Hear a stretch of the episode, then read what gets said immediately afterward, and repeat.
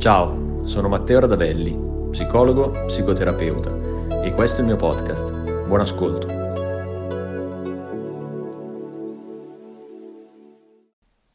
Quando interrompere una psicoterapia se considerata inefficace? Domanda scomodissima, mm, sia per quanto riguarda il paziente che ovviamente ha investito eh, risorse, tempo, emozioni, denaro per intraprendere un percorso e magari non si vorrebbe neanche trovare ad affrontare eh, questa domanda, mh, sia lato terapeuta che deve fare i conti con un suo eventuale fallimento o un fallimento appunto del eh, processo o del percorso terapeutico.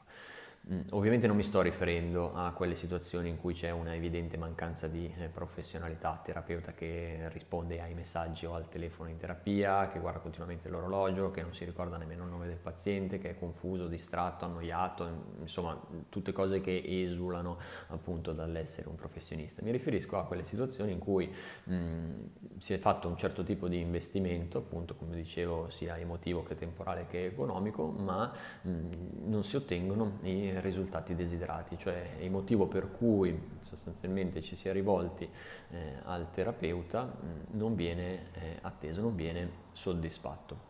Mm, ci sono due elementi che è importante andare a considerare. C'è una componente temporale e in secondo luogo delle caratteristiche che mh, mm, assume il colloquio e che quindi dovrebbero iniziare a far sorgere sia lato paziente sia lato terapeuta qualche punto di domanda.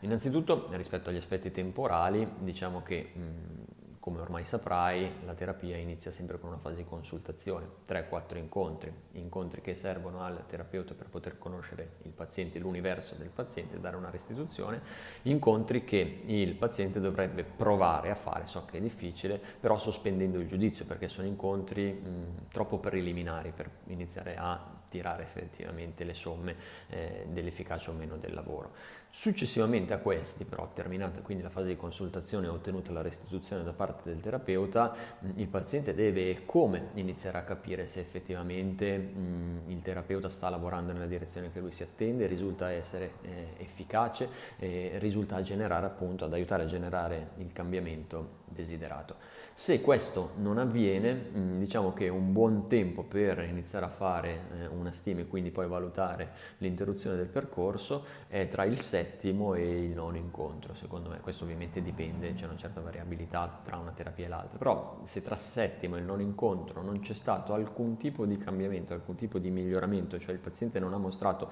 una mobilità, o il terapeuta ha fallito, o la terapia è sbagliata, o Mm, il paziente magari non è pronto o non c'è il matching giusto tra mm,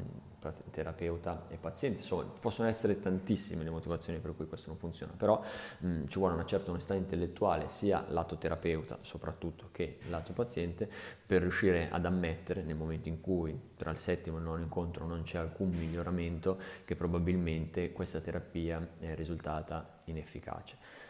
Secondo aspetto è eh, l'aspetto delle caratteristiche che assume il colloquio appunto nel momento in cui una terapia spesso si rivela essere inefficace, ossia il colloquio diventa per definizione ridondante, cioè non c'è un portare contenuti che vengono progressivamente elaborati, eh, magari sotto nuovi punti di vista, ma si ritorna sempre a ripetere le stesse cose che magari si sono capite e eh, che in parte si è anche agito, ma di fatto non ci si muove di una virgola, cioè si ritorna sempre lì i colloqui diventano noiosi, i colloqui diventano pesanti, i colloqui di fatto non portano quel vantaggio, quello stimolo eh, che invece suscitavano appunto in altri momenti della terapia. In questo caso anche qui onestà intellettuale sia dal punto di vista del terapeuta sia dal punto di vista del paziente, si deve riuscire a capire se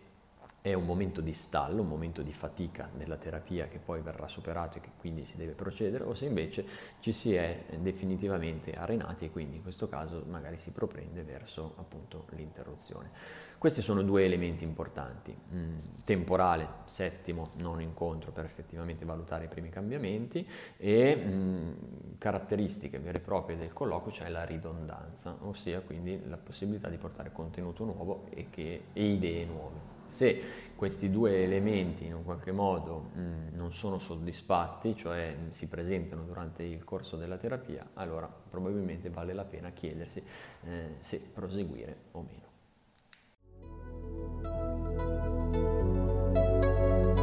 Grazie per aver ascoltato questa puntata. Se vuoi saperne di più, cerca Matteo Radavelli su Instagram, Facebook e YouTube. A presto!